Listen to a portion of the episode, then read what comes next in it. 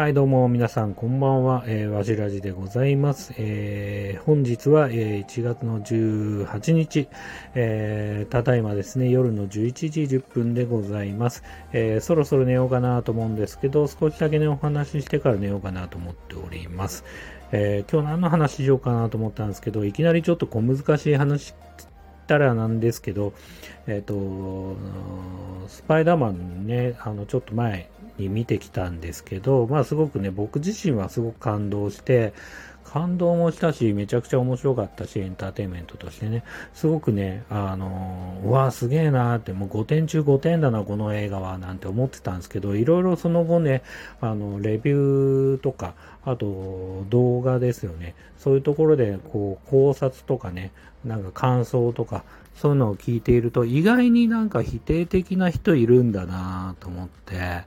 で、一つ、その中の一つ、否定のポイントの一つとして、まあ、マルチバース的なね、うん、マルチバースっていうのは、その、別宇宙が存在するみたいな、その、例えば、えっ、と、今描かれてるスパイダーマンとはまた別で、あのー別の世界でまた別のスパイダーマンが存在すると。うん。ってことに対して、結構否定的な人っているんだなって、やっぱね、こう、たうん、こっから先ちょっとネタバレになってしまうんで、これからスパイダーマン見たいなっていうノーウェイホームをね、見ようかなと思ってたりとか、まあネタバレはちょっと避けたいなという方は、あの、この場でね、ちょっとあの、聞くのをやめていただきたいなと思うんですけど、ちょっとネタバレをさせていただくと、あの、言ったら別のスパイダーマンも出てくるんですよね、今回ね。で、その時に別というか、まあ過去作のスパイダーマンも出てきて、その時に、あの、やっぱりこう、辻褄が合わないとか、まあそれはヴィランもそうなんですけど、なんかちょっと、難しくというか、真面目に考えちゃうと、ちょっとここ矛盾してんじゃないのとか、あれどうなっちゃうのとか、えっ、と、いろいろね、そういう感想もあって、否定的に言う人結構いるんだなと思って、マルチバースというか、そういうことをね、描くことの難しさ、まあやっぱ僕から見れば、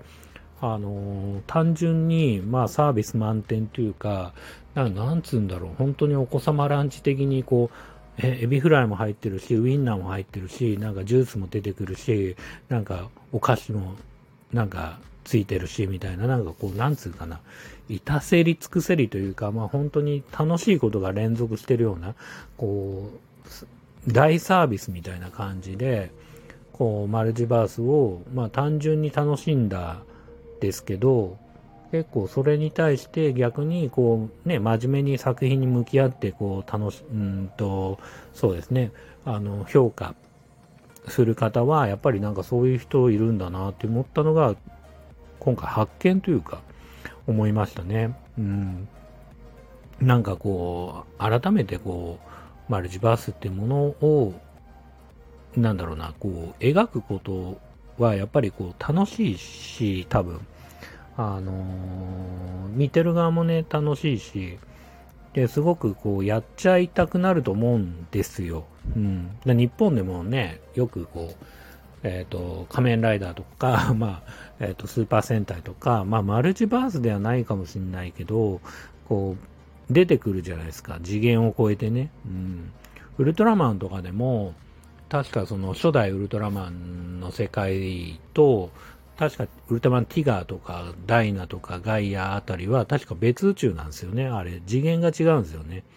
だけど、その次元を超えて出てくるってシチュエーションって確かあったと思っていて、まあなんかウルトラマン銀河あたりがね、その辺はなし崩し的にもうなんか宇宙、別宇宙っていうその設定なくなっちゃったと思うんですけど、あの、昔というか、ウルトラマンティガーあたりはまだあって、それが存在してて多分。で、なんかそういうことをは、日本は日本で、まあ、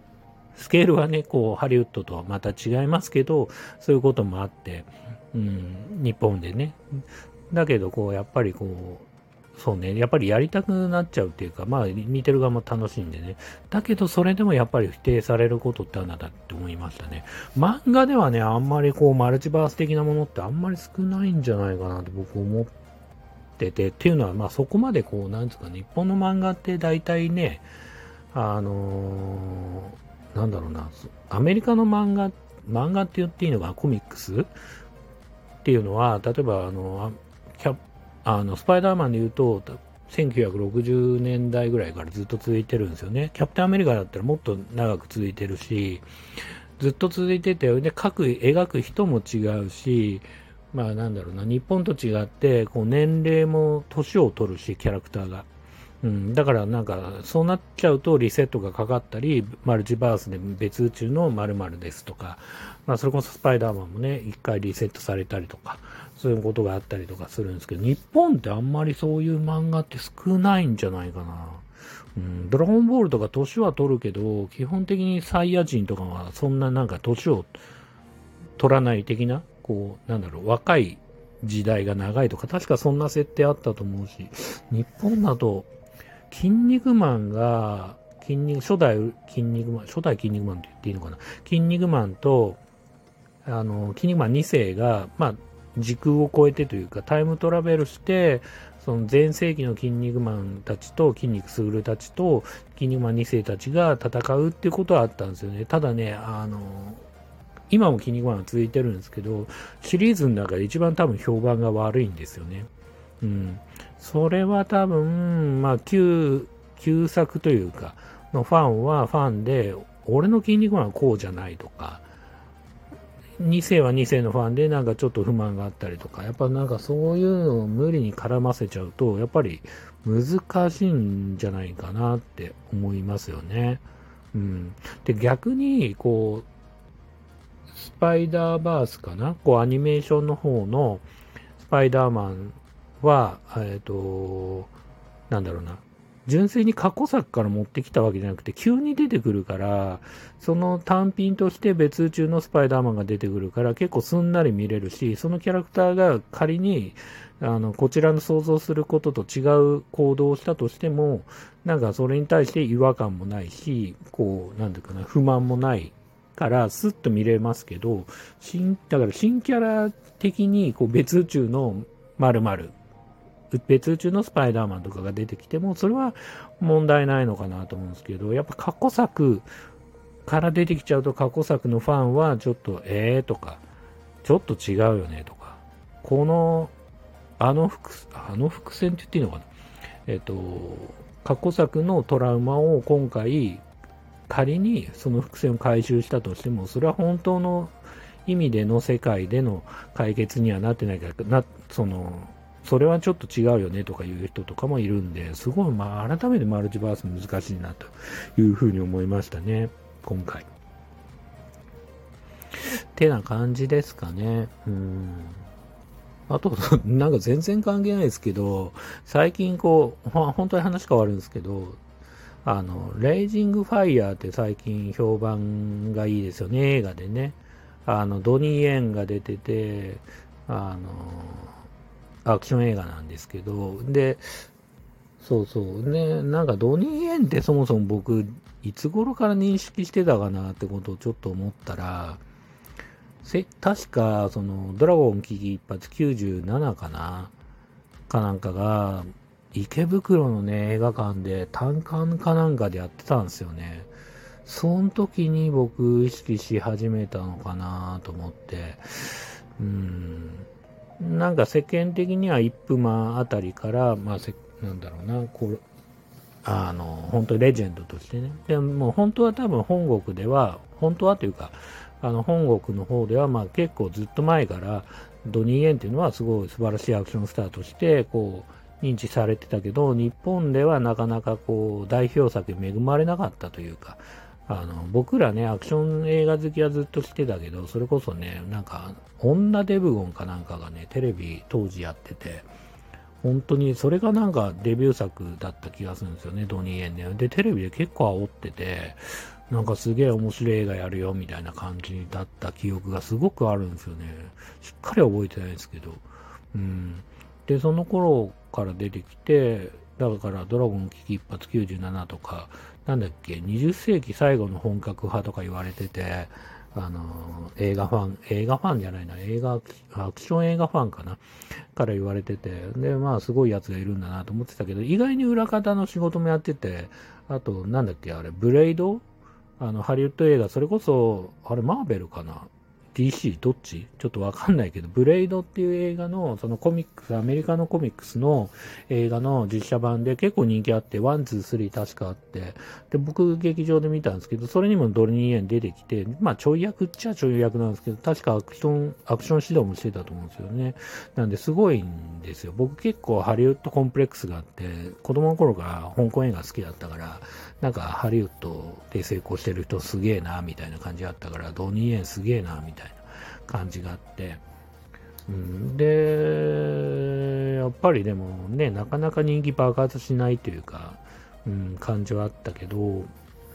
それこそ、あとあれだよね、ワンチャイの天地大乱かな？ジェットリーかなんか。と対決してて、まあ、あの辺も劇場公開されて僕も見に行ってたけど、あと、ツインズエフェクト2かな ?1 かな？ちょっと忘れたけど、うんと、し、東銀座の銀座シネパソシネパトスという、まあ今もう亡くなった地下の、映画館があったんですけど、そこで見た記憶もありますよね。その時から結構熱狂的なファンはいたのはすごい覚えてて、その映画館の中で、映画終わった後に、上映が終わった後に、ファン同士が、なんか、やっぱドニー、ドニー先生素晴らしいね、みたいな会話をされ、してるのを聞いたことあって、え、何ドニー先生って言ってんの？みたいな感じは結構ありましたね、自分の中で。うん、で、それからやっぱりなんか、まあ、ドニー・エンっていう存在を、こう、なんだろうな、自分の中ではありながらも、正直、まあ、じゃ僕はジャッキー・チェン好きなんですけど、ブルース・リー、ジャッキー・チェン、ジェット・リーに対して、まあ、ちょっと存在感が自分の中でずっと薄い感じはあったかな。で、SPI かなんかを池袋で見て、それでやっぱりね、すげえ人だなっていうのは改めて思いましたね。やっぱあの頃は、あの、マッハとかでトニー・ジャードがも流行ってた時代ですけど、確か、もう何年前なんだろう、15年ぐらい前なのかな。んで、本、アクション映画だけど関節技もあったりとかで、かなりこう、そうなんだろうな、リアリティを求めて、もちろんね、アクション映画で派手さっていうのはすごく重要ではありつつも、こう、いち早くね、格闘技っぽいところを取り入れたりしてたのもドニー・エンだったかなと思ってて、すごい素晴らしいアクションスタイルだなと思ってたら、やっイップマンが出て、で、イップマン確か、イップマンもなんかなかなか上映、劇場公開がね、決まらなかったような気がして、ね、ちょこちょこ単管的にこうやってた気がするんですよね。で、僕もそれ見に行って、イップマン素晴らしいなと思って。で、でも1分は結局ね、DVD とかでも人気爆発して、まあしっかりこうドニー円人気っていうのを日本でもね、定着させたかなっていうふうには思ってるんですけど、すごい素晴らしい映画ですよね。うん。で、レイジングファイヤーは正直僕時間なくてまだ見れてないし、ただ評判だけはめちゃくちゃいいんで、いつか見たいなとは思ってるんですけど、あの、そうですね。あの、こんだけ言っときながら過去作はいっぱい見ときながら見てないっていうお恥ずかしい状況なんで、まあ見たいなというふうには思っております。今日はちょっと映画の話をね、2つ連続でさせてもらいました。えー、本日は、えー、最後まで、本日も最後までお聴きくださってありがとうございました。それではまたおやすみなさい。